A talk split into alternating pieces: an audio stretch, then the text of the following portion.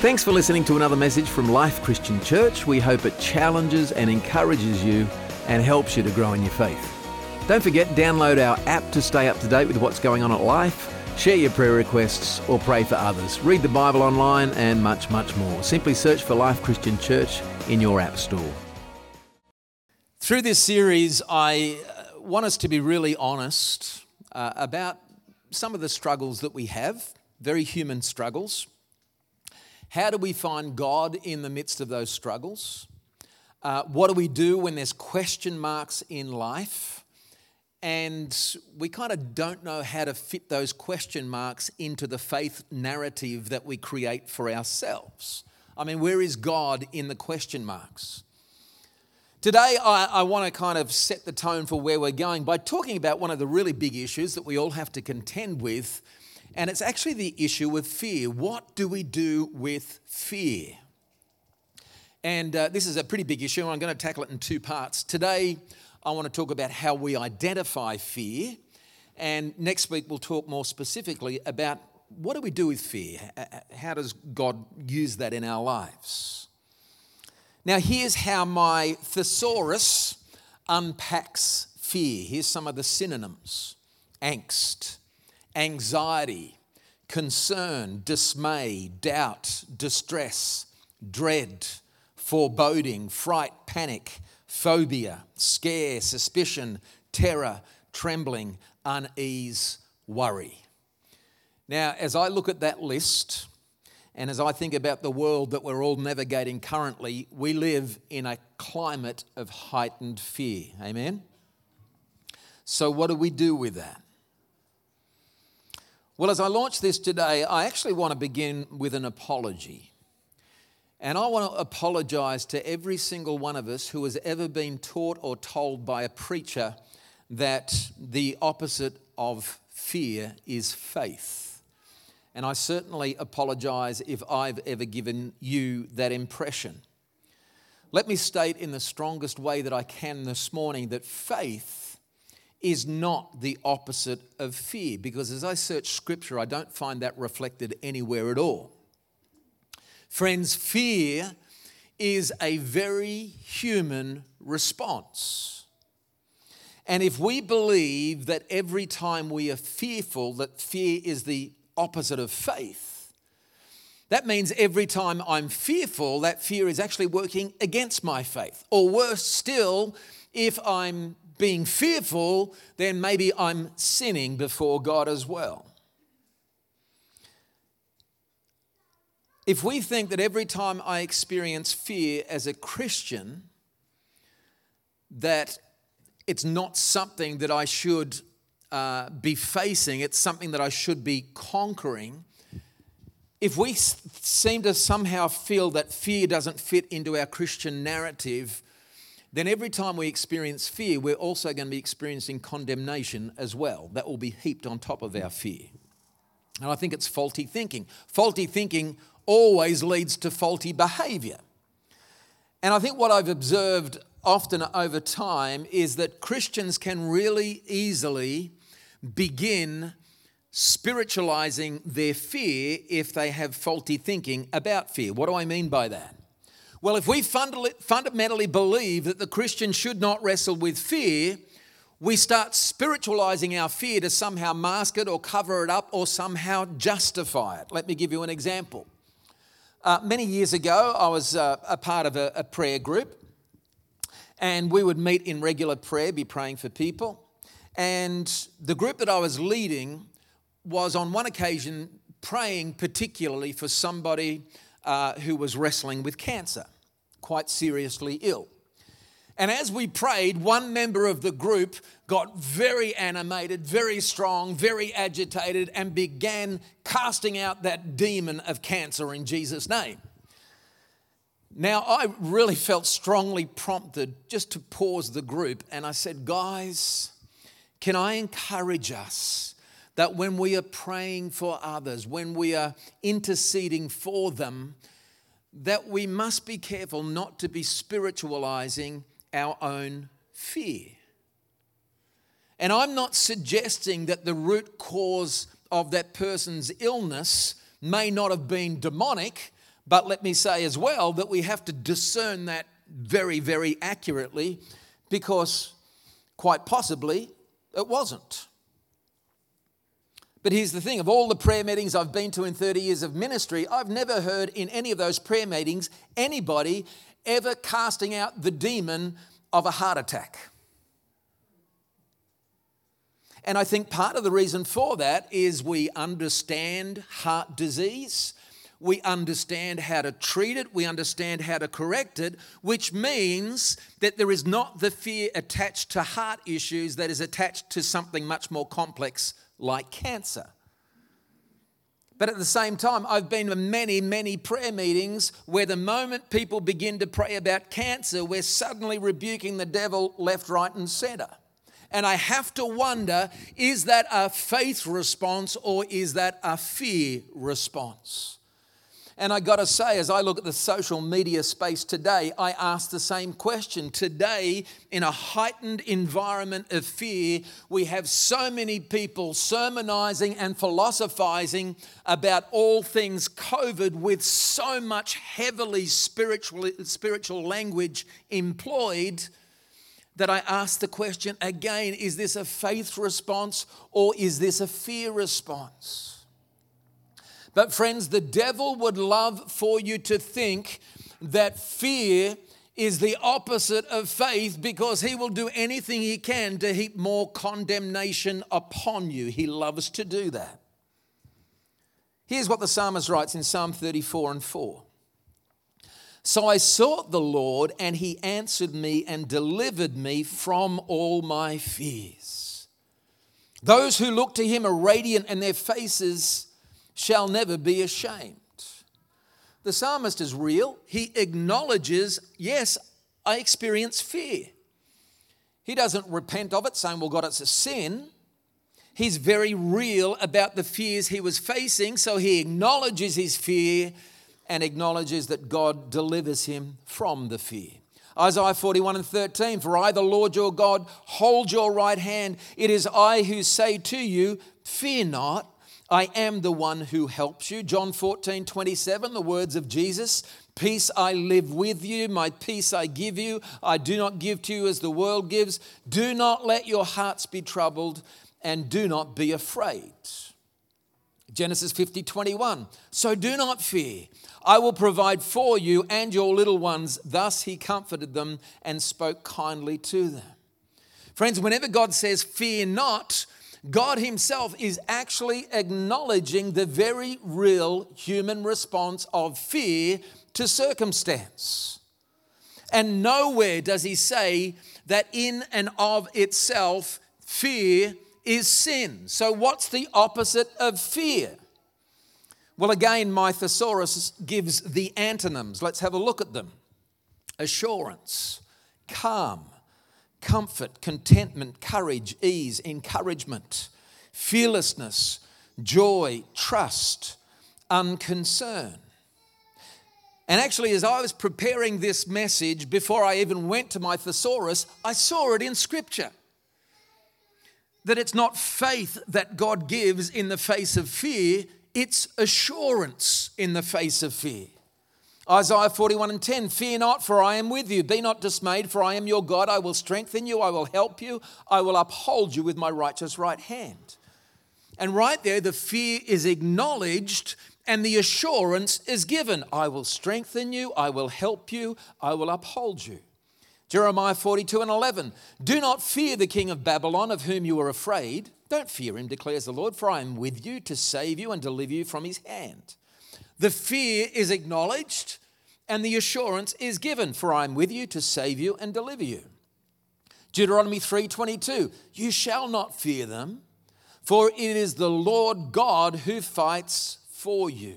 The fear is acknowledged and the assurance is given. It is the Lord who fights for you.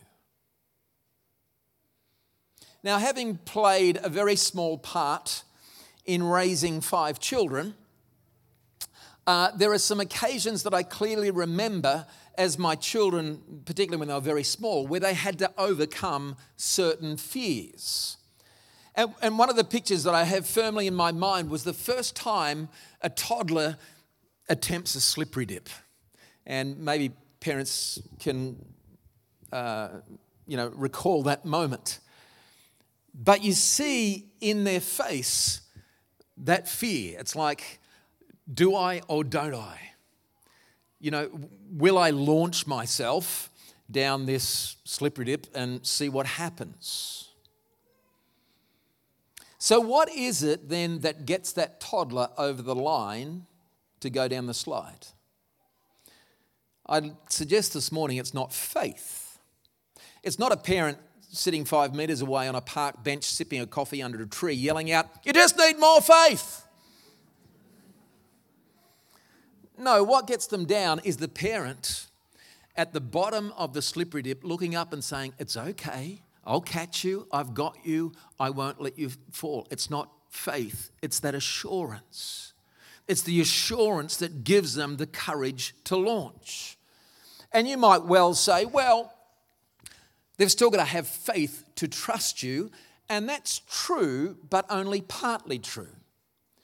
There's a, a moment where the disciples come to Jesus and, and they ask a great question. Uh, Luke 17 and 5, the apostles said to the Lord, Increase our faith. That's the request. Jesus, increase our faith. Really, really impressive request. Sounds like the disciples are being really, really spiritual. But Jesus replied, If you had faith as small as a mustard seed, you could say to this mulberry tree, Be uprooted and planted in the sea, and it would obey you. Now, this is really interesting because the disciples are saying, Lord, increase our faith. And Jesus is saying, No, if you had faith as small as a mustard seed. Mustard seed is the smallest seed in the Middle East. If you had faith as small as a mustard seed, you would see things happen. And the point Jesus is making is this Disciples, when you say increase our faith, you don't understand the nature of faith. Because the all important thing about faith is not the quantity of your faith, it's the object of your faith. And in the face of fear, friends, if you put your faith in God, if you place your trust in God, He will give you every bit of assurance that you need to know that He will carry you, He will hold you, He will not let you fall. And in the face of fear, you don't need a huge amount of faith to overcome fear. You just need a tiny little bit of faith in a really big God who gives us every assurance that whatever you are facing, He has got this. Whatever your fear, whatever your personal slippery dip, God is standing at the bottom with outstretched arms saying, Come on, I won't let you fall, I will catch you. He's giving to us, every single one of us, His assurance. And I think there's somebody here today who needs to hear this passage from Isaiah 35 and 4. Say to the anxious and fearful, Be strong and never afraid. Look, here comes your God. He is breaking through to give you victory. He comes to avenge your enemies. With divine retribution, He comes to save you. In the New Testament, the Apostle Paul writes to the young pastor Timothy. And to encourage him, he says this in 2 Timothy 1 and 7. For, excuse me, God has not given us the spirit of fear, but of power and of love and of a sound mind. It's really helpful to know that in the New Testament there are five Greek words that are translated into the one English word fear. Uh, who knows the English language is just a clunky language. And I really feel for anybody trying to learn English. Because we sometimes take one word uh, and it means a dozen different things. I mean, you take the word fast, for example. If I say, I'm going to make that boat fast, is it getting quicker or am I tying it up? If uh, a garment or a piece of cloth says it's colour fast, it means that the colour won't run. But if I say my son's fast, it means he does run. Except if he's fast asleep, he's not going anywhere. If I'm on a fast, I'm not eating anything. But if I have fast food, I'm eating something. My watch can be fast. And I think you get the point. And when it comes to fear, there's all these different meanings in Scripture, and we've only got one word for them. And that's why there's apparent contradictions, like, uh, you know, there's so many times the Bible says 365 of them, in fact, one for each day of the year, fear not. But then it tells us to fear the Lord. And, let me give you uh, three of these meanings just to help us understand this because we need to identify fear. Um, the first one is the word phobeo, which is a really healthy kind of fear. It's the sort of fear that stops you doing something stupid, which could harm you or even worse. Uh, it's the sort of fear that stops you driving your car recklessly at 200 kilometres an hour. It's the sort of fear that stops you stepping off a 12 story building. So it's actually a healthy fear. Um, then there is the word uh, phobos, which is where we get uh, the word phobia from. And we are living today in a phobia ridden culture. Uh, there are about 500 or more identified phobias that people today suffer from. Uh, and these are the kinds of fear that uh, paralyze us. They're really unnatural fears. Some of them we've heard of, like claustrophobia, which is a fear of confined spaces, agoraphobia, which is a fear of open spaces. Then there's some pretty obscure ones. Uh, there's peladophobia, which is the fear of baldness or bald people. I like this one. Uh, pentheraphobia is the fear of your mother in law. But here's the difference between those two kinds of fears. The first one, phobeo, would be the kind of fear that is kind of self protectionary in its essence. It, it just stops us doing stupid stuff. But the next kind of fear, the phobos, is the kind of fear that limits our life. It's an unnatural fear. So, the first kind of fear might stop you driving your car at 200 kilometers an hour. The second kind of fear would stop you getting in a car at all. And when Paul writes to Timothy and said, God has not given us a spirit of fear, there's another word he uses different to those first two. And the, the word he uses is the word deilia, which means to be a coward. And this is interesting. Because the result is, if we succumb to that kind of fear, it means we're afraid to do anything that will actually make a difference in somebody else's life. That first kind of fear keeps us alive so we don't do something silly. The second kind of fear actually cripples us. It's an unreasonable fear that uh, just stops us living well. And then the third kind of fear actually keeps us from accomplishing what God wants us to accomplish. It's a kind of fear that causes us to live really ordinary lives, to not take a chance. So, as Paul writes to Timothy, this young preacher who's about to begin this adventure of serving God, he's saying, Don't be afraid to attempt great things for God. Don't be afraid that you will fail. Don't be a coward. And maybe for some of us this morning, we wouldn't say we're a coward, but we are afraid to attempt things because maybe you're afraid you won't succeed. You're afraid you will fail. I want us to learn a lesson from Israel's history, from a, an encounter we read in uh, Numbers 13. And right there, it might present a problem for the people who suffer from triskaidekaphobia because triskaidekaphobia is the fear of the number 13. But let's have a look at Numbers 13. And the background to this story is that God, through Moses, has released his people Israel from Egyptian slavery, 500 years of slavery in Egypt. He's leading them to the promised land, the land of Canaan. But 51 days into that journey, Israel sealed their own fate because of fear. And here they are camped in a place called the Paran Desert. They are about ready to enter Canaan.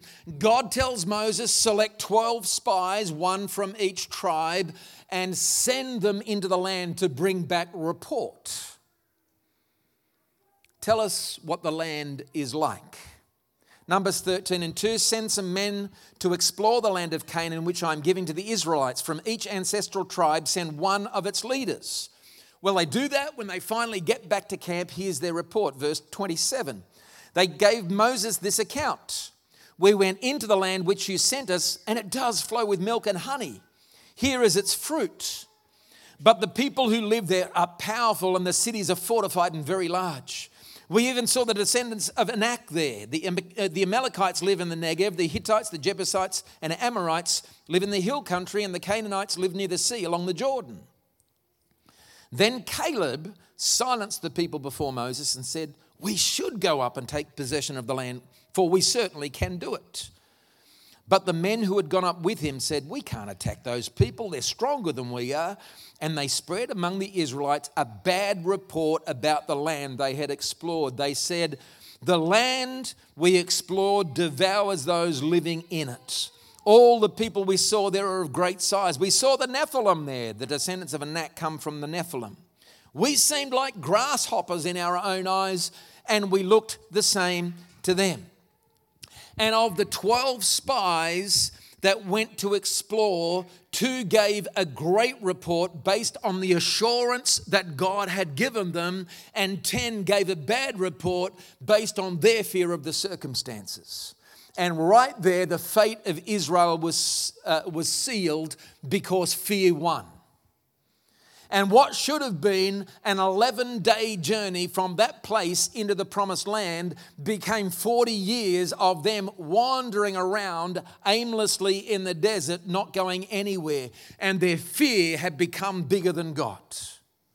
They were at the top of the slippery dip looking down, but their fear stopped them seeing God at the end with outstretched arms, saying, Guys, you've got my assurance. I'm going before you. I won't let you fall, I will catch you. And the first four verses of chapter four of Numbers, we see the symptoms of fear overwhelming people to the point where they cannot see God. Their fear had become bigger than God. And friends, when your fears become bigger than God, there is almost like this grief response. Uh, verse 1 That night, all the people of the community raised their voices and wept aloud. When your fears become bigger than God, you will easily complain, you will easily even slip into a victim mentality. Verse 2 All the Israelites grumbled against Moses and Aaron. When your fears become bigger than God, you will always long for the past. You'll always look back and think, uh, uh, if only we could be back in the good old days. As I always say, the good old days are never as good as you imagine them or remember them to be. And the whole assembly said to them, If only we had died in Egypt or in this desert. And they were thinking that was the better option. When your fears become bigger than your God, you will question, you will cringe, you will retreat. Why is the Lord bringing us into this land only to let us fall by the sword? Our wives and children will be taken as plunder. Wouldn't it be better for us to go back to Egypt? And you see all these questions that are triggered by their fear. And then when your fears become bigger than your God, you start making really sudden, spontaneous, reactionary, and irrational plans. Verse 4 And they said to each other, We should choose a leader and go back to Egypt. Good plan, guys. You see, the Israelites had become fearful to the point of being totally irrational. Verse 6 Joshua, son of Nun, and Caleb, son of Jephunneh, who were among those who explored the land, tore their clothes and said to the entire Israelite assembly, The land we passed through and explored is exceedingly good. If the Lord is pleased with us, He will lead us into that land, a land flowing with milk and honey, and will give it to us. Only do not rebel against the Lord. Do not be afraid of the people of the land, because we will swallow them up. Their protection is gone, but the Lord is with us. Do not be afraid of them. There's the faith statement. But then there's the fear statement, very next verse. But the whole assembly talked about stoning them. And the Israelites were so overwhelmed by their fears. Their fear had reduced them to a level where they weren't thinking or behaving rationally. And that is the result of fear manifest in its extreme. I'm going to ask the team to come back. And as I wrap this up, let me say, God does not condemn you because of your fear. The devil would love for you to feel that. But we have to be honest about our fear. We've got to identify it for what it is and then lean into the assurance of God. And we'll talk about that more next time. Let's pray. Father, I thank you that you are a God who brings great assurance no matter what we're facing. And I thank you, Lord, that your word brings great assurance, great encouragement. I, I thank you, Father, and, and, and I believe there are some perhaps liberated from understanding that fear is not the opposite of faith. Uh, and, and, Lord, I, I pray that even that is just liberating to know I can be honest before God about my fears not cower back because somehow I'm feeling I'm displeasing God because I'm displaying a very human response and reaction to circumstance. God's wired you, He knows your makeup. But Father, as it was for the Israelites, I pray that none of us would make the mistakes of Israel.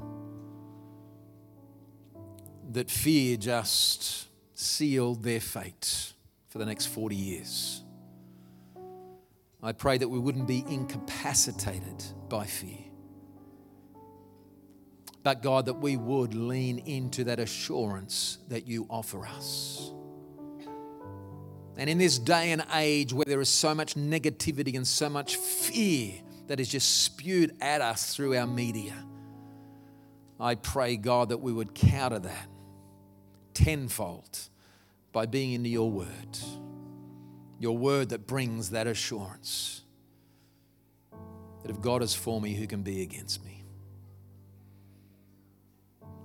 And Father, may we be people every moment of every day who live according to your promise, live according to your assurances, and that counters the effect of fear in our lives.